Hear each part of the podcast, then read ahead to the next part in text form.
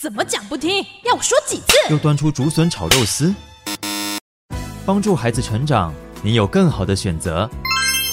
亲子教养 Easy Go，家庭关系不受挫。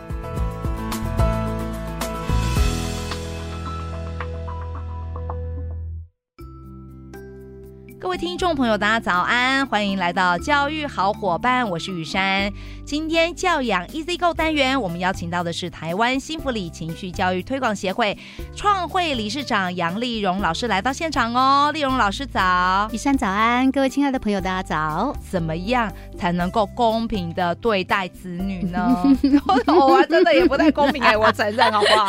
是，嗯、所以呃，我想今天一开始呢，我要先考考大家，大家猜猜看哈。嗯因为前几年美国曾经做过一个调查，嗯，他们去调查的是真的已经有明显的偏心的行为表现的爸爸妈妈，嗯，才全美调查出来百分之多少的妈妈是有偏心的行为的呢？雨珊要不要先猜猜看？七十吗？哦，好，不错，很接近了。他们发现妈妈里面是六十五 percent，哦，那爸爸呢？比较高。那完全是印证了，你知道？他们发现七十 percent 的爸爸比较现实。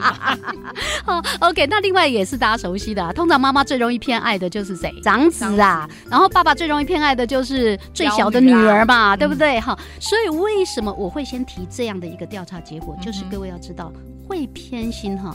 是基本人性啦，是。对自己的子女，你会多了一份的爱，嗯，可能不会那么的表现强烈，但其实你看，还是这么多人表现出来了。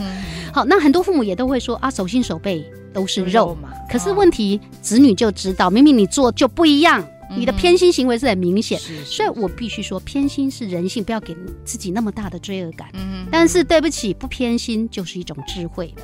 这也是我们今天要谈的重点。为什么做爸爸妈妈需要一种不偏心的智慧？因为也有太多的研究就发现，那个比较不被偏爱的孩子，你知道他一辈子会有比较多焦虑、忧郁。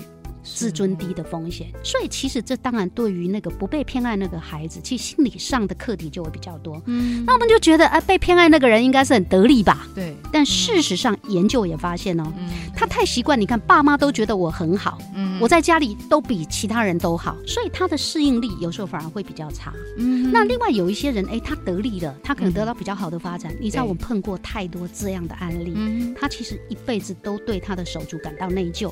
也就是你知道，也有。一些很棒的人，他不愿意爸爸妈妈这么偏爱他，嗯。他会觉得他对不起他的兄弟姐妹，嗯。然后一辈子就带着这样的一个情节，对。一个压力。这时候我就要想要问老师了，有一种是说，我也不自觉的就可能发生不公平的状态，然后以父母而言，那另外一种就是说，现在也常见的独生子女，对，好，就是呃被关注的很很剧烈，够的。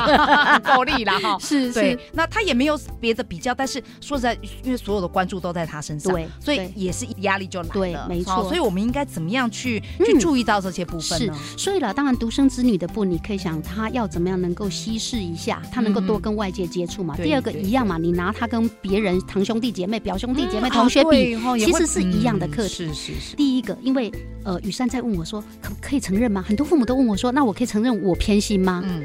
我还是要说，就算你真的知道你偏心，你都不能承认啊。这点我还是真的要说，就是你要觉察。那觉察当然包括你已经公开，很多人跟你说，哎，你太偏心了吧？真的要回问，有可能你是偏心。第二个呢，公开看起来 OK，可是私底下你知道，你常常比较私下给某个小孩好处。你要对这个有觉察。第三个，我常要提醒叫隐藏式的。你知道我碰过很多父母是这样，他看起来很公平，可是他永远只跟别人讲他们家的老大，这也是一种偏心。然后消极的应对就是绝对要否认你有偏心的心呐，嗯，会有偏心的行为，大家都看得到。所以为什么我在说，哎呀，手心手背都是肉，我真的一样爱你们这一句话，还是要说，哎，但是我哪些行为让你觉得我是偏心？我们来回来改善这个叫做。具体的是，所以我想包括公平，你不可能买给两个孩子提供他们完全一模一样的。对。那当孩子说你都给哥哥比较大块的松饼，你可以问他说，你是不是还饿？就是我是关心你的，那我关心的不是最后的公平，是而是你是不是还饿？你还想再吃吗？哦，难怪我以前常犯这个毛病哎，因为你知道买给其中一个人说不公平，大家都买都不需要。对啊，原来是有，所以是可以这么做的哈。所以我想以上三个原则：觉察接纳，然后消极的否认，然后积极的改善，是偏心的行为，就可以有很大的进步喽。太好了，今天非常谢谢丽蓉老师来跟我们做的分享，我们下回空中再见，拜拜。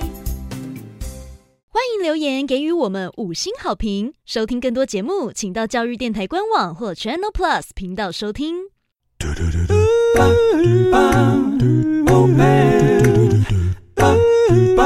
Open your mind, open your mind，就爱教育电台。